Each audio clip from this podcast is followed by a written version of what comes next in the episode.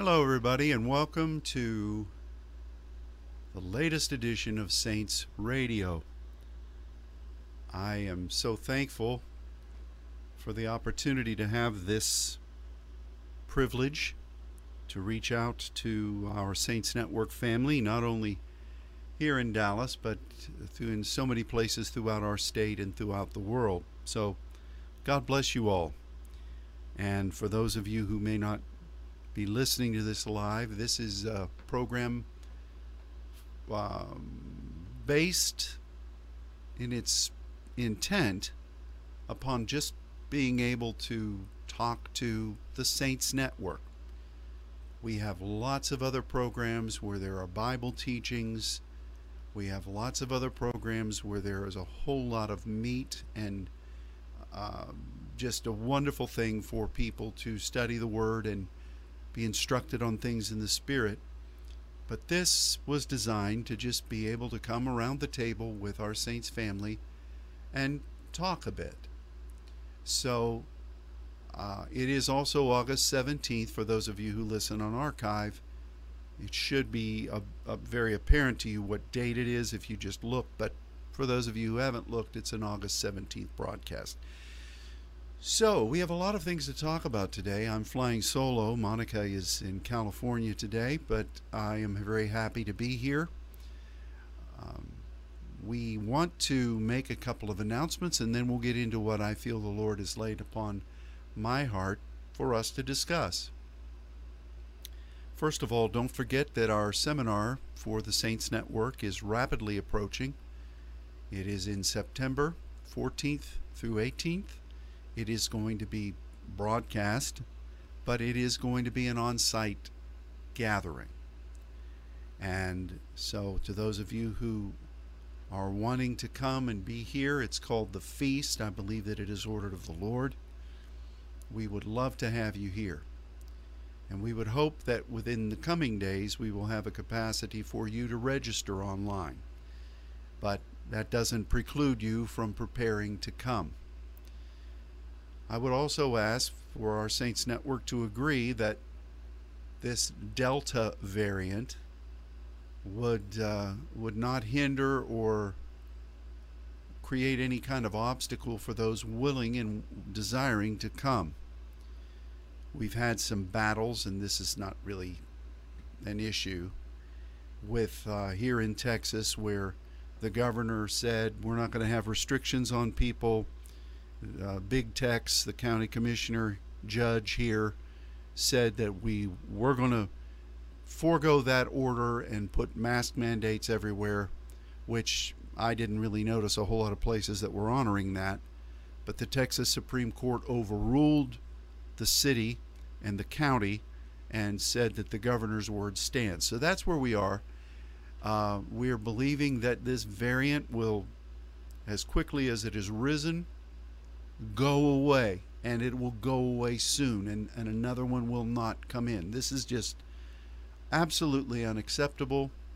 And for th some who say, well, this is just all blown by the media, this brings me to my next prayer request. Uh, our dear brother Winfred Collins, you know, Winford and Cece are part of this house, and certainly a part of our, a beloved part of our network. Is not everybody in our network beloved? Well, you can decide that for yourself. But these people are beloved. And Winford suffered a stroke on uh, Sunday evening. Uh, he is needing prayer. We're believing God for a miracle of restoration. Uh, he is having some measures of, of uh, issue on his right side, and that's affecting his ability to walk. He's weak, weakened. We don't proclaim that over him. We're just reading the box score. But we're believing for a complete, a complete restoration and strength for Cece. And please be in prayer for that. But her story about what they encountered going to hospitals here in Texas, and because of the overflow of COVID patients, they were not able to get a room. Uh, it, it's just astounding to me. And of course, you've got hundreds of thousands of people coming across our border, many of whom are testing positive for every possible variant of COVID, and they're just, many of them just being put on trucks or planes and scattered around our country. It's insane, but that's what's there. But we're believing that God is going to somehow arise and stop this. We have work to do for the kingdom. We don't need to have travel restrictions. We're reaching out in just about every way we can across uh, the internet, and that is a godsend. We're grateful for it. But we need to be going, and saints need to be going, and we don't need to have travel restrictions. Now, it's one thing to say, well, bless God, I'm going anyway. Well, I could get on a plane and perhaps go to France and then be quarantined for two weeks. I mean, how's that going to work? It's just not going to work. You know, we could go to England and be red zoned. How's that going to work? We could go to Brazil, and then when we try to come back in our country, be qu- quarantined. I'm not interested in that. So we need to have these restrictions gone. And the way we do that is to break this cycle of variance, which is very much being mobilized by human stupidity and our enemy. And so let's pray that um, this variant goes away. Let's continue to believe for anyone in our network who's struggling with COVID right now. And may God totally strengthen and redeem you.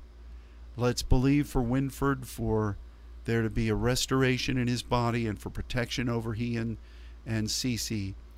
And that's what we need to be praying for, as well as praying diversities of tongues every day. If the Lord prophetically gives you something, make that declaration in prosuke, and let's be active as intercessors, but tangibly as a conglomeration of saints. Let's agree as these two things that I've just mentioned. Um, may God bless you all, and may he keep all of you healthy and well. I proclaim that over you, strength and encouragement, and um, we're just believing for that. I, I'm very grateful for health and strength and for the provision of the Lord. He's been so good to us, and he continues to be good. But may God bless all of his saints.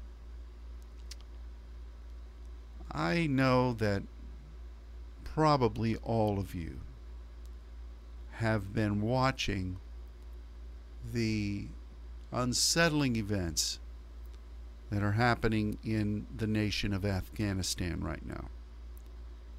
And I am going to forego my opinions on the idiocy of the approach our nation took.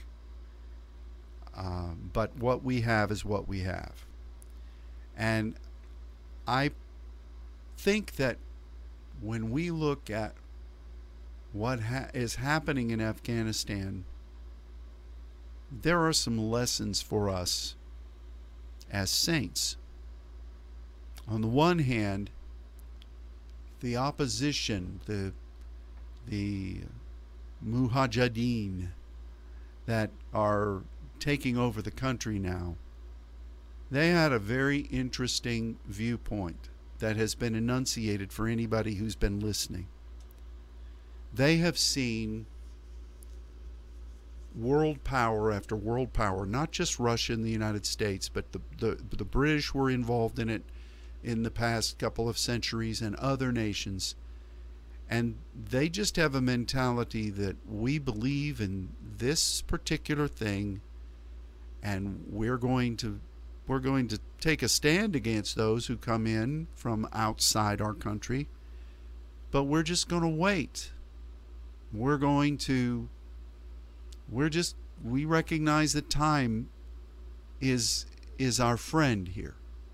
And eventually these people will get tired and they'll go away, and we will resume what it is that we want to do. Now, whether that's good, I don't believe it's a, a wholesome mindset of their ideologies, but that's what they did, and it has it has really done a job. I mean, we thought we could go in there and nation build, which is which it was not really reading the country and the people that well. It had some effect, but you know, Afghanistan is basically um, historically made up of a number of different tribal influences in different parts of the country, and um, they, they I'm sure that many of them were not aware or had a care of what was going on in Kabul or in Bagram or wherever. And so that's why it was so easy for the people who are con currently controlling the country to be able to go and convince these different tribal groups to, to, in these different regions to surrender. And they made a rapid appeal, but it's just built into their mindset. These outsiders are going to come, they're going to get tired and go, then we'll become what we were. I don't like that, but it is what it is. And, and I, I think that in some ways that is an enemy mentality, because the enemy has been around for a very long time. Humans were on this earth for a short while. And while the enemy tries every way he can to disrupt partnership with God amongst the humans, he tries to slow down and hinder in every way he can visitations from God among humans. But in his wicked mindset, he recognizes that we just wait this out and keep a base of people that are just heathen, whoever these revivalists, whoever these uh, these groups who are believing God is going to do this or that. I'm not saying that nothing happens by those influences or those visitations, but I believe the enemy just watches and he says, I'm just going to wait them out. And, you know, our country went in for the into Afghanistan with the idea of destroying Al Qaeda. Well, that didn't happen. And getting Osama bin Laden. We finally found him in Pakistan. And that was the main goal.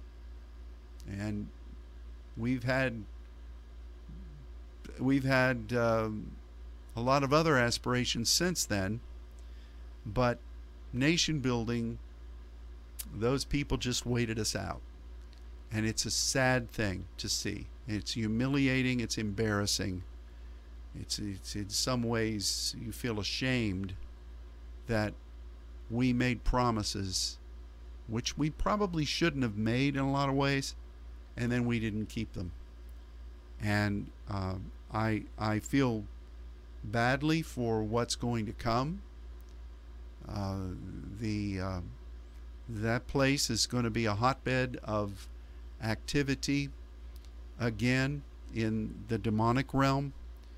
And there will be, the enemy will use this in some way to try to foment what the Bible says is going to happen in the end times. Now, some of you have probably looked in the scripture.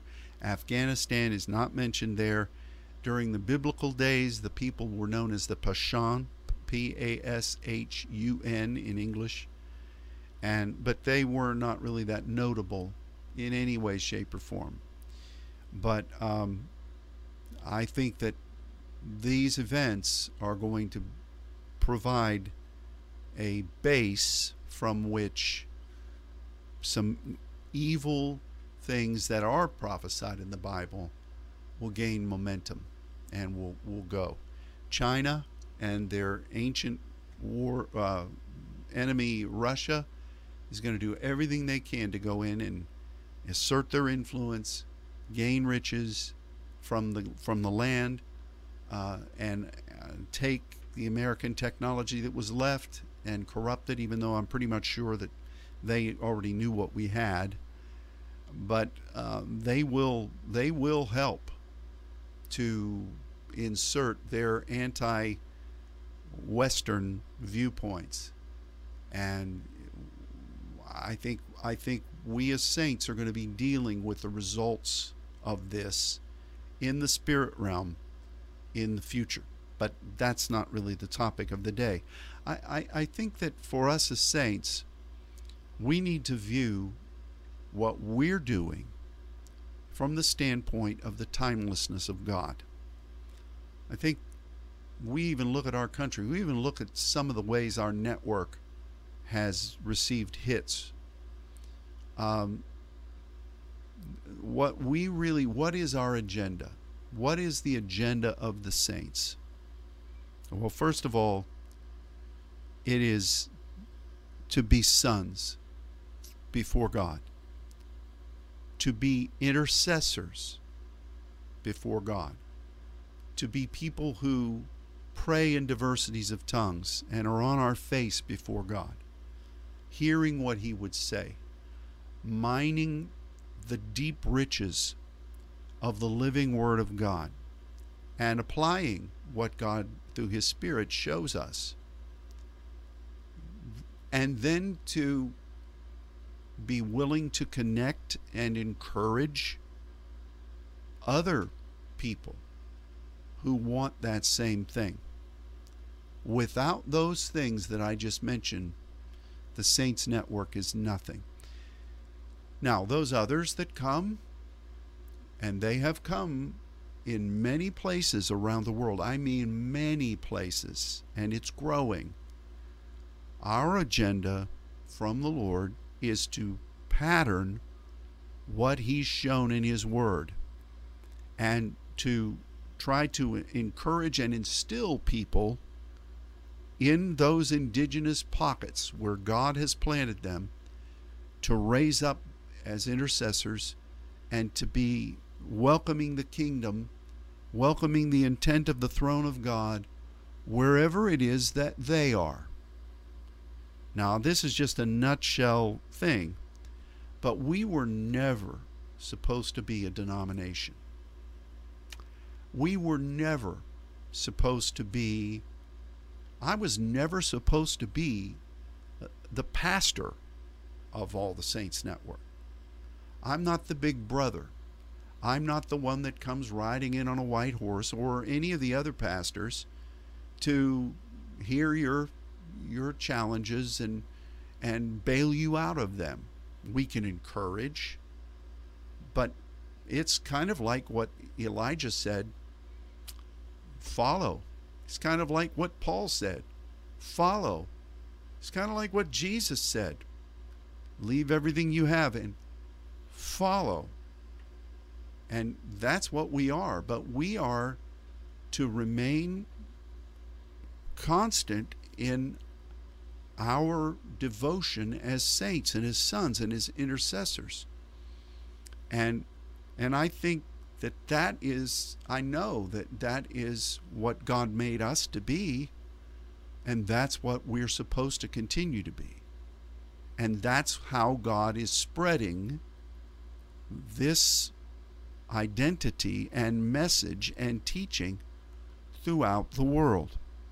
Anybody in the nations that wants us to come and be their sugar daddy from America with money, that ain't working.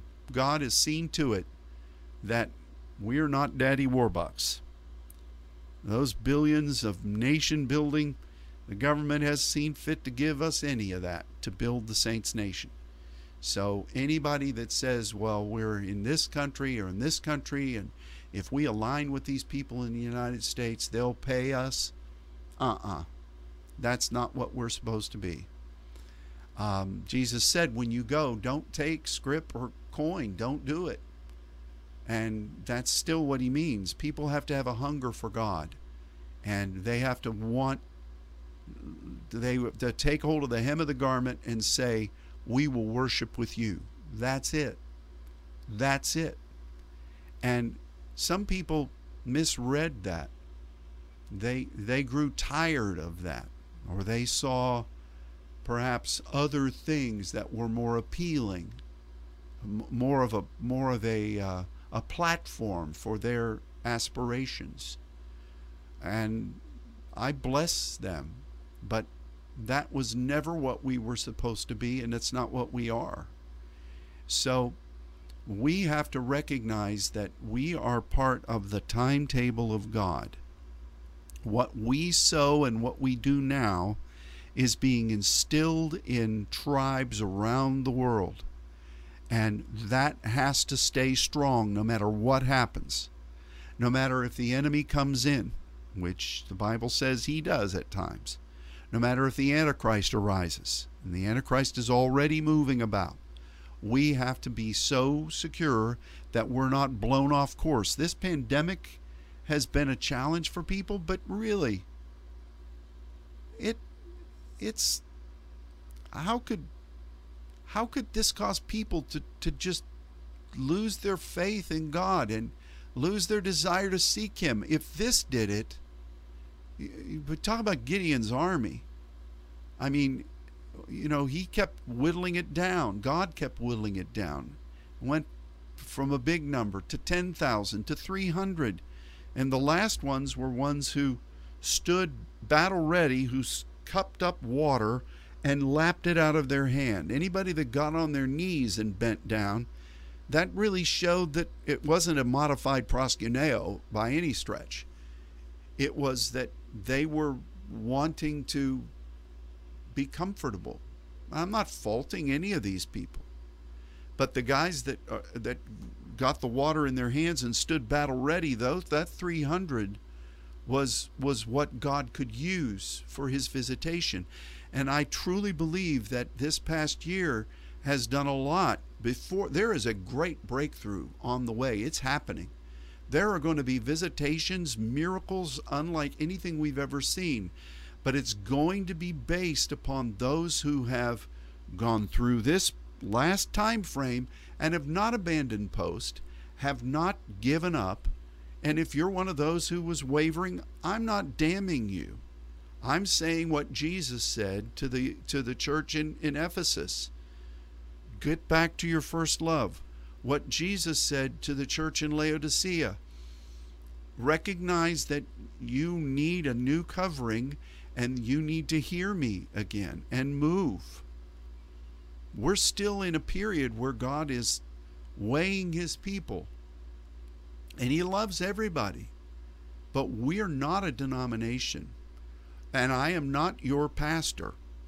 You have to stand. You have, this has been our message from day one. People who came to us and, and to our Saints Network, not just to us here in Dallas, came because God was putting a hunger in their heart. Now, some of them came because they wanted to hear about angels. Some of them came because they wanted hands laid on them and to get the, uh, the, the goosebumps. And I don't fault that. I've laid hands on people. I've had hands laid on me. I know what that feels like. But the ones who stayed were willing to take a stand and to seek God on their own. That's what we provide for people.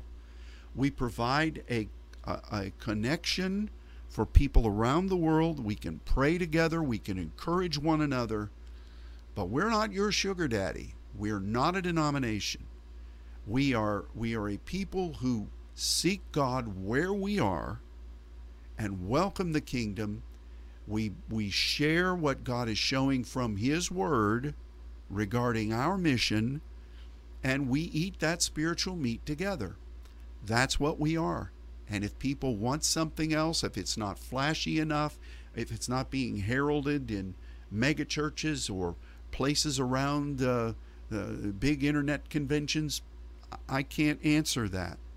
We're not trying to compete with that. That was never our calling. And um, yeah, it, it it troubles me when when I see like what Paul wrote about Demas forsaking him, having loved this present world. That had to trouble Paul. But we keep going on. We keep going forward. And God is using this time. I feel like it's very similar to Gideon's troops at the water. Are we staying battle ready? Yes, we're drinking. Yes, the Lord is providing for us. But are we staying battle ready? Or are we gotten lazy? Have we, have we uh, surrendered? It's just too much. That, that will destroy any movement. And, and we can't let our mission for God and our partnership with Him be abandoned. And so I, I know that God is moving. I know that great things are coming.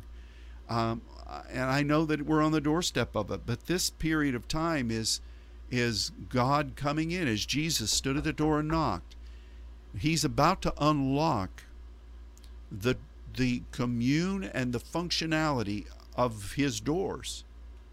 And that's because people have stood faithfully in the gates. And um, but he's he's sitting at the table with us, and he's supping with us, and he's dealing with situations that are perhaps iniquitous. Why are they iniquitous? That, you know, what is the bitter sop for?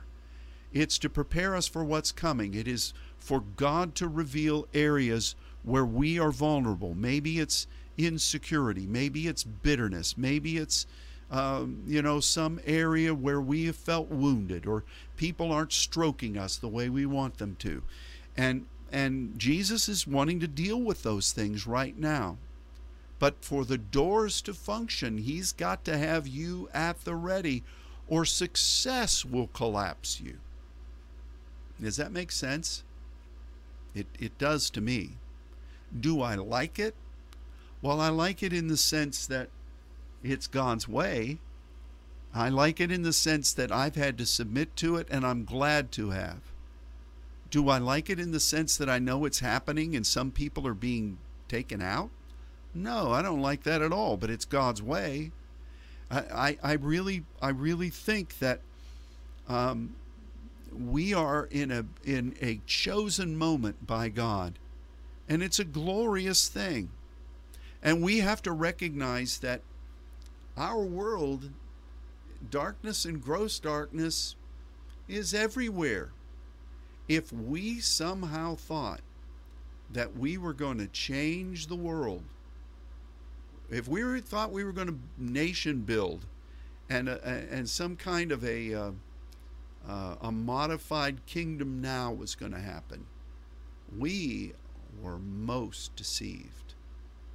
But if we think, I'm going to welcome the kingdom where God has sent me, and I'm going to teach and stand alongside those who are going to stand for the Lord, and that's happening around the world, well, it is happening.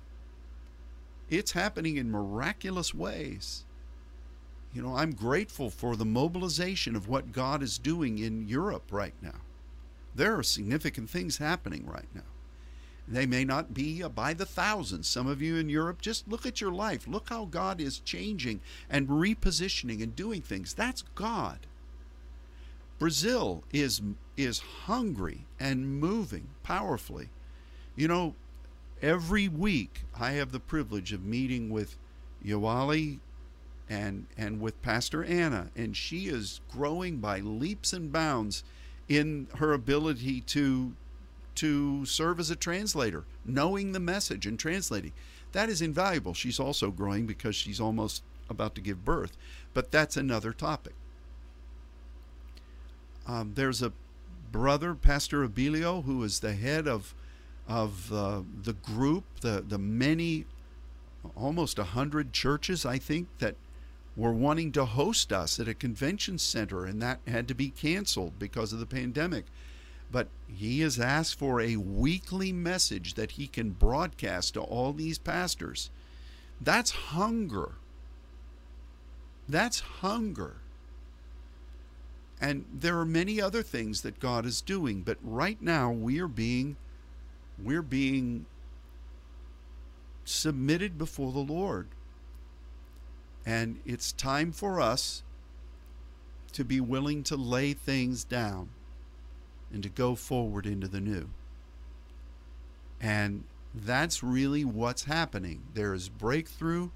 There are visitations of His Spirit, God's Spirit, that are upon us. And we just need to let God do what He's trying to do in each of us, and stay committed where we are. Now, let's talk, let's just talk about this for a minute, okay? Because, and it's good for us to have this discussion as saints. I was here when it began, or what happened here began. And, and I, I remember what God put in my heart to pray for. And you've heard the testimony. This is what the Spirit put in my heart. There was a hunger in me. I thought initially that it was what a pastor feels when God's going to move them to another church, which is what most pastors do. They skip and hop around trying to get into bigger places. Many of them do. That's just the M O. Uh, it's not a criticism. It's just trying to describe what a horse does. I'm not criticizing the horse. I'm just saying that's what they do. So I began to pray, and it, uh, this uh, everything was going great here. But I thought, Lord, there's more. Uh, I didn't say that, but I just said, I want to be what you want. And then God did what he did. And the only thing we wanted to do was to pray. And God gave us diversities of tongues. We were on our face. God showed us in his scripture where those things were, what they meant. But we prayed for a long time, years. And we kept learning, and we kept being used of God in intercession. Many people today look back and they say, oh, I lament those early days with the way the Spirit was. And, you know, I, I, that was a honeymoon period. That was a visitation from God. And if you look in the scriptures, you find those same patterns. Does God leave us? No. He is here in his fullness.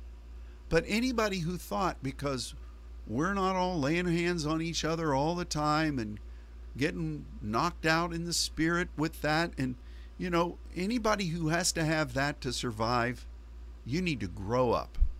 I'm just being honest with you, because that was a honeymoon period. And we still see that visitation when we go places and we lay hands on people and God moves with them. And what the, the scripture says, like in Cornelius, he, God came upon them as he did in us at the beginning. That's a great thing. It's a wonderful thing. But God did that so that we would be imparted to, and that so that we would then make disciples, to keep on doing the things that brought us to that point, to understand scripturally what those things are, and to um, to go forward. So that's what the Saints Network is. We are we are not a Holy Ghost hoedown. We are not. Um, now, do we want visitations from God? Yes, and they're happening. There, God is doing wonderful things. But anybody who wants that initial, let's just let's just be babies in this. God doesn't want that. You know, babies get a lot of attention in the N I C U. They get a, a lot of attention in, in, um, in, in when they first come home, and parents are always hovering over the crib. Oh, I don't want. Uh, what am I doing? Am I doing something wrong? And that happens.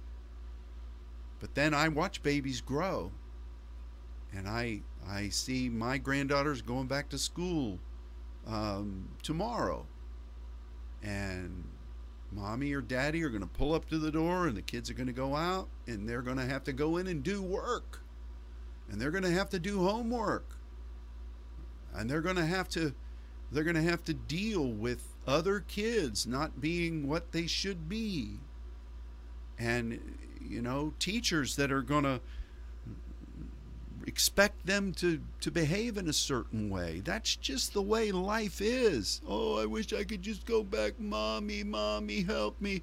That's not life. You, you're supposed to be a child and a servant and heir and a joint heir, and you're supposed to be in that progression in God, and that's what the saints embody. So we, we are... We are a people that is seeing the fruits of that existence. And God is causing us to be able to reach out to the nations. And God is building his kingdom as saints in that way. But the world is dark. I was listening to a program this morning, um, and uh, Bill O'Reilly was talking about uh, Christianity in our nation, and he was read. Don't ask me what this report was. I don't know what it was, but I trust that what he's saying is an accurate poll that went out.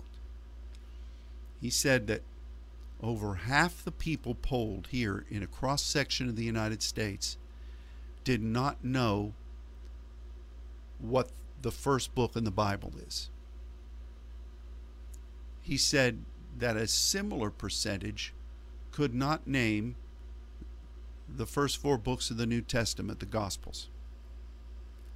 And we know that the, the this nation is is not really a godly nation anymore. Um, the, it used to be uh, devoted to going to church. Not everybody did, and the Word of God, but even even churches today, many of them don't believe in the Word of God. There is a concerted effort to not only dispute the validity of the Word, but to just absolutely trash it. And the internet has become the Bible for for most Americans, and you know how wicked that can be. And so one of the things that I'm going to share during our seminar is a number of quotes from academia, Christian academia, quote unquote Christian, and what's really believed in the progressive church about the Word of God and about people who believe in the Word of God. And it's a fascinating thing, and we have to know that this is the base of what they're believing. And there is just absolute disdain for evangelicals, for revivals in our past, and they speak about it. They detail it. And they they're rejoicing now that they're that they believe that that mentality is is gone, and that people can do away with a belief in God and and um, certainly get rid of that Bible. Satan has always hated the Word, and so we're going to talk about that just for a brief part of one of the sessions. But you need to know it, and if you don't know it, you hear these progressive people talk about how the Word isn't trusted and it's awful. I heard all those arguments. I, I, I studied them, and but they're they're they're not willing to believe the Word, but they're sure willing to believe the the craziness that's being taught by a lot of different people that they're holding as gospel. Um, but. If we think that this nation is going to become a righteous nation again, we're fools. The Scripture tells us what's going to happen in the days that are coming very soon. How can you have people around the world looking at witnesses from God with who are moving in the power of God in incredible ways, and who, when they think those guys have finally been killed, they all rejoice around the world and give presents to one another? How, how can you read the things of the Scripture and think that that stuff is not growing with equal aplomb across our nation right now? We see it. I, I, I'm And I'm not saying doom and gloom, but what I'm saying is gain a perspective, folks, a godly perspective. And, and I would also say, what good does it do to argue with them? What good does it do to, to try to correct their miscreant thinking? They already think that you're a Neanderthal. Our president said that about the good people of Texas. They already think that you are that you are just idiotic in your viewpoints, they write about it. They teach it. And that's just what's coming against the word. Uh, what we need is for saints and intercessors to recognize that your strength is by interceding, being faithful to the word, standing alongside those who are willing to stand in that way, to make disciples of the nations, because the night is coming when no man is going to be able to work. And that's our perspective. It doesn't mean we curse America. It doesn't mean I love America. I, I'm heartbroken over what I see our country becoming. But I'm not anti-American. And I'm not advocating that we take up arms and go and attack. That would be ludicrous. That's what the left is largely trying to say. You know, do you realize that what we believe is the number one terrorist threat in the United States, according to so many who have the podium right now? So we're not we're not going to change that, no matter how good our argument is or how incensed we are. Our mission is to pray. Our mission is to do exploits for the kingdom. Our mission is to know his word and to stay current with it. And I'm not talking about every crazy doctrine that's blowing in the wind. I'm saying know the word, know the pneumaticos meat. I, I don't, I've never understood how somebody could say, oh yes, that's in the scripture, but I, I'm not going to study that anymore. I'm not going to focus on that. You know, the world doesn't understand that. So let's embrace this other nonsense that they're all hyped up about. How can you dismiss the scripture?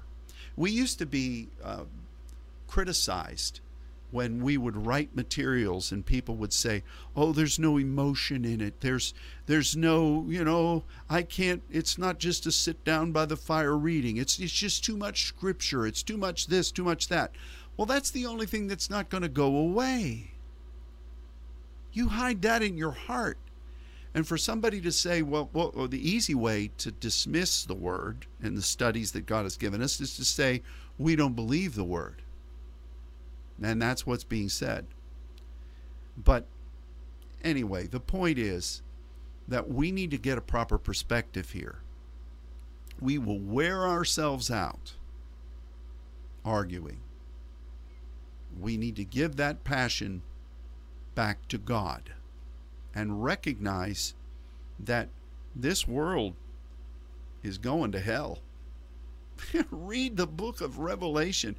Read the book of Daniel. I'm not damning anybody. I'm just saying that's what's happening and that's what's going to happen. We need to be a people who are committed to our Heavenly Father and who pray and who become saints and who stand. When it, it when you've done all to stand, you stand, and you know the scripture, and you stay current with the word. We may not understand everything that's going on, but like Job said, though it seems like we're being slain, yet will I trust him. Job's end result turned out pretty well, but we're serving our Father. The joy that is set before us is our strength. And yeah, I'll still believe for uh, righteous, well, I don't want to say righteous because that's for voices that are trying to stand for what is good and wholesome in America. I'll still say, watch who you're voting for. I'll still say, let's pray for those in leadership. I, I, we need that. We need that. But we, tomorrow, I, I, I'm pretty sure on Wednesday Night Live, I'm going to be speaking uh, about a specific aspect of the end times and where I see we as saints fit. I'm not going to be going down the saints roster of verses, but we're going to be talking about how important it is for us to pray and to partner with God in holding back what the enemy's trying to do uh, on the basis of God's timetable. And at the same time, praying for the mysteries of God, which is what we pray when we pray in the Spirit. That's what the Scripture says. that they will be meticulously and systematically fulfilled and implemented. That's where we are. God still looks for an intercessor. And I, I'm, I'm just, I'm just committed to that. So if you want more end-timey teaching, look for that tomorrow. But um, I'm, I'm so, I'm so encouraged by what God said we should be doing in this coming seminar, the Feast, where He gathers us together, and we have a holy convocation. That was that was the main thing that God said this gathering is for. And I believe that for those who are here and for those who are sincerely committing yourself to join with the saints during that time, I would advocate that if you can't be here, that you don't just go about your daily business and um, grab an archive whenever you can, and two months later you, you may have listened to a third of what's being said. Take this seriously. You know, when Jesus talked about when you fast, uh, in, in the fast of meekness in Isaiah fifty-eight, He said, you go to the day of the fast, but you just go on doing your own business and you seek after your own pleasure. Look, this is a significant God moment. And if you can't be here, and I understand that some are prohibited from being here because of travel restrictions, but some of you have, I don't know what's going on, but you have elected that at this time, God doesn't want you to come. Well, I have, I can't fault that. How can you trump God told me? You just can't. But I'm telling you what God is telling you. If you consider yourself to be a saint, you better take this seriously, because this is a commissioning moment, and you better do whatever you can to set aside time every day to know what's going on amongst the saints during that time frame. It's about as hard as you're going to hear good old Papa Ron speak to you, but you better pay attention to it. And because this is something that God has said. And now in the dozens of seminars we've had, I have never said that to people. I've encouraged people to stay current. We're making it live streamed, available. It's on archive for you. And and I've encouraged you, but I've never said it in this way. I believe seriously about this time frame. And I believe God's going to cover everybody here. I believe we're going to walk in health and in strength and life. But this is a God moment. So whether you're wherever it is you're planted, or whether you're here in Dallas, take this seriously for your life and your ministry. But I, I am, follow us as saints as we follow Christ. I'm not your mentor. I'm not your daddy. I'm not your bosom buddy. We are going forth to make disciples in the nations, and you have to stand where you're called to stand. The enemy doesn't want you there. The world doesn't want you there. Do you want to be there? That's the question. That's why God touched you. That's why God changed you. And He didn't change you so that you could get lukewarm and then go looking for some other change. This is a this is a once delivered to the saints ministry. The enemy thinks he can wait us out. The enemy thinks he can he can just bide his time, and some will die, some will get weary, some will become jealous or envious and go after another path. Some will be deceived. Some will just get tired of doing it and stop. You know, I was listening to a panel speak about um, what the United States has done over the past twenty years in in uh, Afghanistan, and and those three points were said. I believe K- Trey Gowdy said this, a former um, congressman. He said people either got tired or they felt that we we had uh, done enough, or they just desired to, to, to, to desired to be done with it and to scrap it. You know, I was wondering, we we as the United States, I don't know how much the British left over there, but we left, from what I understand, I'm not there, but I heard several military analysts say that we left planes, we left drones, we left Black Hawk helicopters, we left tanks, we left I don't know how many Humvees, we left uh, armaments, we left uh, lots of different types of weapons. We just left them. And what's happening? The Taliban is taking them. Some of them will be sold for a hefty profit, but they will all be used in some way that Uncle Sam or the Queen didn't intend for them to be used. And I wonder about the giftings and callings of God that are without repentance. I remember one time I was at a conference with a number of people from our seminar, from our church here, and we had gone to North Carolina to be part of a Morning Star gathering. This was early on. And we were trying to glean from their prophetic worship. That's what the seminar was about, or their gathering. I don't forget what they called it. But we were trying to learn how to become people that should seek the Lord prophetically in worship. And I remember there was one time when uh, they were praying for people so that they could step into an intended role that God had for them. I mean, it was a noble thing. It wasn't a... Uh, it wasn't a, uh, oh, let me feel the, the quiver. I've never felt anything like that before kind of thing. It was a, it was a real, sincere desire to receive what God was communicating in that particular session. And I remember being off to the side praying as, you know, people were being prayed for and things are being released. And uh, suddenly I saw what looked like what, what we would talk about as being mantles, but it wasn't made of cloth. It was, they they were from the Lord. I think they were spiritual.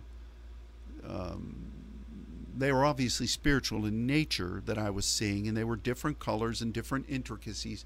And I knew that this was a spiritual representation of a physical mantle. And these were just kind of raining down very selectively, and they would find their place on people. They would come upon the shoulders. And I, I could see them kind of then kind of, uh, I don't know what the good, a good word, I don't want to trivialize this, but they would kind of dissolve into the person. But then I saw that this, and several of them fall on the person's shoulder, and then they just fall on the floor.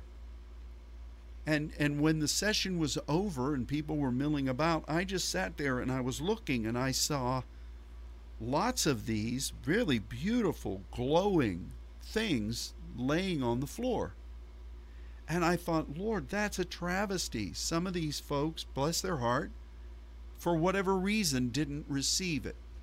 And I, don't, I'm, I'm, I could probably try to qualify what that meant, but I, that's not my point for today. My point for this discussion is that I asked the Lord, what's going to become of those?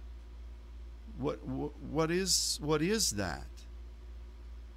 And I didn't, I did not hear an audible voice, but I heard, I felt the Lord say, someone will step into that. And I said, Father, for those that don't step into it during this gathering, can we have those? Can you trust us to take those back and release them for whatever purpose you have ordained. And I felt the Lord agree to that. And when we left, the last day we were there, I got there early and I was walking around the room and I had this conversation with the Lord. I said, Father, I just asked that you would just put them into the treasure that you are going to be using. And at that point, it was just our church. We didn't know anybody else. So I didn't know whether it was going to be given to people in my church or not. But I felt that desire of the Lord. And I wonder about people who abandon their callings. They abandon, you know, the gift of, gifts and callings of the Lord are without repentance. But there are tangible, there are tangible weapons and there are tangible callings that are not received. There are, there are tangible um, capacities that the enemy would like to at least get to observe. You know, he, remember the story of him getting the Ark of the Covenant, and he wanted that, or he wanted the body of Moses, and Michael contested, contended with the enemy about it. Uh, there, sometimes the enemy can get people who were walking in the power of the world to come, which is what Hebrews speaks about, um, and gets them to turn. I, I know that somehow the enemy is interested in those people because of the capacities that God has given them. And when I see Bagram Air Force Base, and, and I think all of those millions of dollars worth of equipment that were intended for something else that now the enemy is going to get to use, it, it grieves me as an American. It grieves me for the damage that's going to cause. But I wonder spiritually. So, will you go before the Lord and say, Father, I repent for any way that I've been not utilizing what you've given to me in my callings, which are distinct before you, and any measure of spiritual gifting or weapon that you've given or understanding or capacity. Forgive me for not using that properly. And I would invite you to submit that to him again. And, and I believe that there are other things that God is giving for the days ahead. We've been talking about that recently from the scripture. You need to be willing to, to, to bow the knee and receive those impartations from God that you need for what's coming. See, even the general church reads over the full armor of God. And I don't know what you think when you're reading it. You don't think we're supposed to be doing any spiritual warfare. You don't believe that any of those things are true. At the, at the most, you think they're poetic. And I, that's dangerous. That's a dangerous thing, to disregard specific things that the scripture tell us are there. If you're to put on the full armor of God, it doesn't say meditate on this capacity and believe that somehow the the uh, the conveyance of what this represents would be yours. No, it says put it on. Put it on. And so I don't want any gifting that God has given us to lay dormant. I don't want them to be laying aside for the enemy to be able to utilize. I remember, I'm, I'm looking at the time here. I remember one time we had a swath of people who left. And it this was, every time people leave, it's painful. But there, there were some people in this particular group that had been used by God in mighty ways. And I remember a few months after this group left, I was praying in the sanctuary and the Lord brought these people up, which he does regularly, and I have had to speak blessing over them. I've had to speak. It's almost like the Spirit tests me to see my reaction and what I'm going to do, what I'm going to say, what I'm, how I'm going to react. But at the time, there were two people that I knew uh, that the Spirit just let me see that they had been, that wasn't just their unique gifting or calling that was for them as an individual inherently, but that they had been given things that were supposed to be used by our house here. And they shouldn't have taken them away. They shouldn't have been dormant. And so I asked the Lord specifically for both of those to be returned. However God wanted to do it, whether he just wanted to lift it. I don't think they were wearing it still. It was somewhere. I didn't see it. But whether the angels would go and get it and bring it or or however. But there's a difference between what God gives us as individuals that we're supposed to do and weapons of our warfare, which are not carnal, but mighty through God to the pulling down of strongholds. Those are battlefield accoutrements. Those are things that are there. And can the enemy use those? Well, I don't know how he does it, but if for no other reason he can stop them from being used for the kingdom's sake, yeah, he's using them. But we need to know and have a perspective that what God is doing is important. And what is he calling us to be as saints? Be that. Now, regarding Afghanistan, um, I just think prophetically that it is it is going to be an amalgam. There's a lot of ISIS and Al Qaeda fighters that were released from prison. Others will start going there, almost like that that goofy ISIS caliphate that they had in Syria and and in parts of Iraq that we had to go in and destroy. From that, they were attacking Paris and Brussels and doing other things. I think that this this nest there in Afghanistan, yeah, there are some people that are rising up and are going to be fighting against it. We bless however God wants to use them. You can pray for Christians. You can pray for women and girls. Be led of the Spirit, but don't let that Don't let your emotions dominate what you're praying. But I think as far as the end time, you don't find that place referenced in any of the end time scriptures. You don't. I studied it some yesterday as I prayed.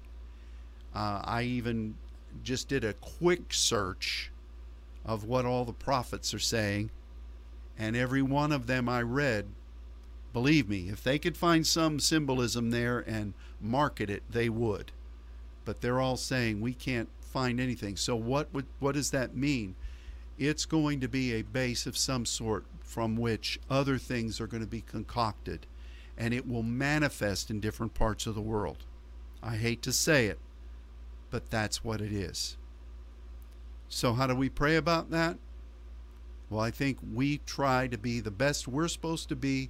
We welcome the kingdom to where we are. We listen to what the Father is saying for us to do, and for we should not be reactionary. Saints should not be reactionary. They should be progressive in their prosuke before the Lord. They should be confident in what they're doing, that that's the main thing. The headlines are not the main thing that's happening in the spirit realm. You realize that?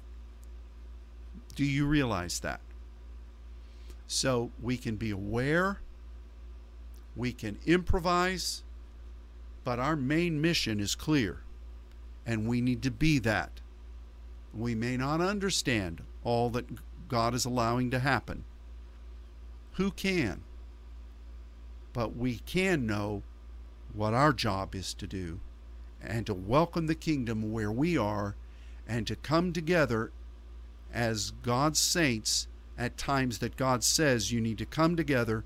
During that time, our focus is sharpened, and God gives fresh measures of impartation. Right now, he's dealing with us as individuals. Be absolutely on target with that. But during this coming gathering, know that it's very important to God, and it's important to you. It's important to our mission as saints. It's important to the world. Mostly it's important to the kingdom and our Father. So let's take this seriously. But I do say, just to reiterate, pray that whatever God is needing to do there in Afghanistan will be done. Try to separate yourself from an American and the nonsense that we saw and how embarrassed we are as a government and as a country in the eyes of the world, and how their enemies are mocking us. Try to separate yourself from that if you can. Cleanse yourself with the blood and go into the temple and pray and ask God to use your prayer for whatever it is that he's wanting to do in that and through that place. And then keep yourself pure, so that when you go before the Lord, it's not emotion, and it's not intellectual, and it's not any other way. Come before the Lord in spirit and truth. Spend quality time with him and get yourself ready. And then secondly, and I close with this, keep that perspective. You look at what's going on. Forget about Afghanistan. Look what's going on in our country. Don't let yourself be troubled. Be, be not troubled, neither be dismayed. Believe that God is in control, and in the midst of that darkness, you are preparing the wick, you are preparing the lamp for the kingdom to come and the light of God to be manifested. Darkness upon the earth, gross darkness the people, my light shine upon you. Focus on that light, will you? Don't be like the five foolish virgins. Be like the five who were devoted, and God will use us. Okay, we went over time, but really those of you who listen at double time speed, it doesn't matter to you. Thanks for joining. We'll look forward to tomorrow, Wednesday Night Live, and until that time, God bless you all. And I mean that. That's just not speak. I mean that. May God bless his saints.